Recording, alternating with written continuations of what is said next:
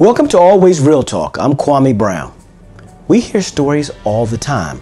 Middle-aged black man murdered today in broad daylight. There were several witnesses who were in the area and police were talking to the witnesses, but they seemed not to see anything, even though they're all on film witnessing the entire murder.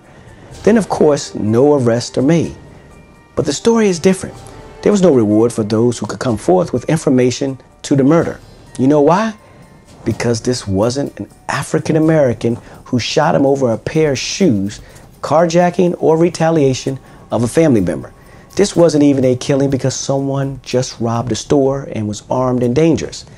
This was a sworn Minneapolis police officer who was supposed to be protecting him from the gangbangers. Ah, yeah, you see, Officer Derek Chauvin murdered George Floyd while other police officers watched, all on camera.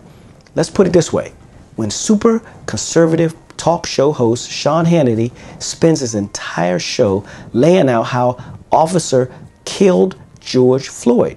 He goes on to have experts come onto the show and verify that everything he said about the officer was basically true. George Floyd is his name.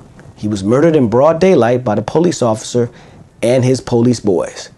His hands cuffed, not a threat at all, begging for his life, while police officers did nothing. You see, America is in trouble. Black people are not going to take this any longer. Negro leaders have fought for civil rights.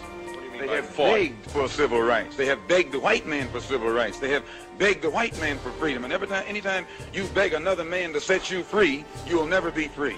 Freedom is something that you have to do for yourselves. And until the American Negro lets the white man know that we are really, really ready and willing to pay the price that is necessary for freedom, our people will always be walking around here second-class citizens or what you call 20th century slaves.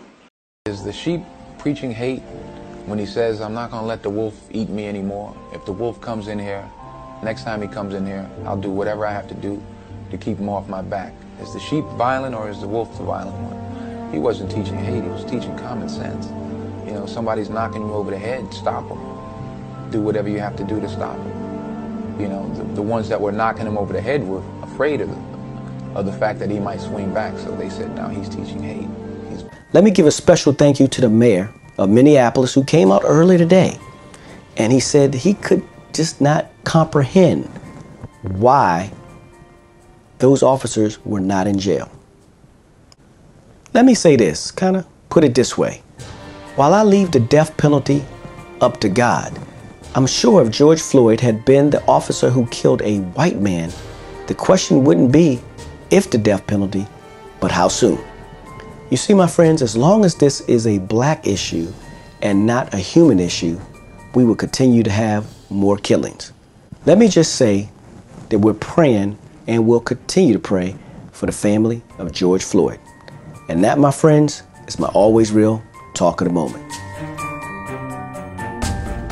Wake up to, huh? This is what I gotta wake up to?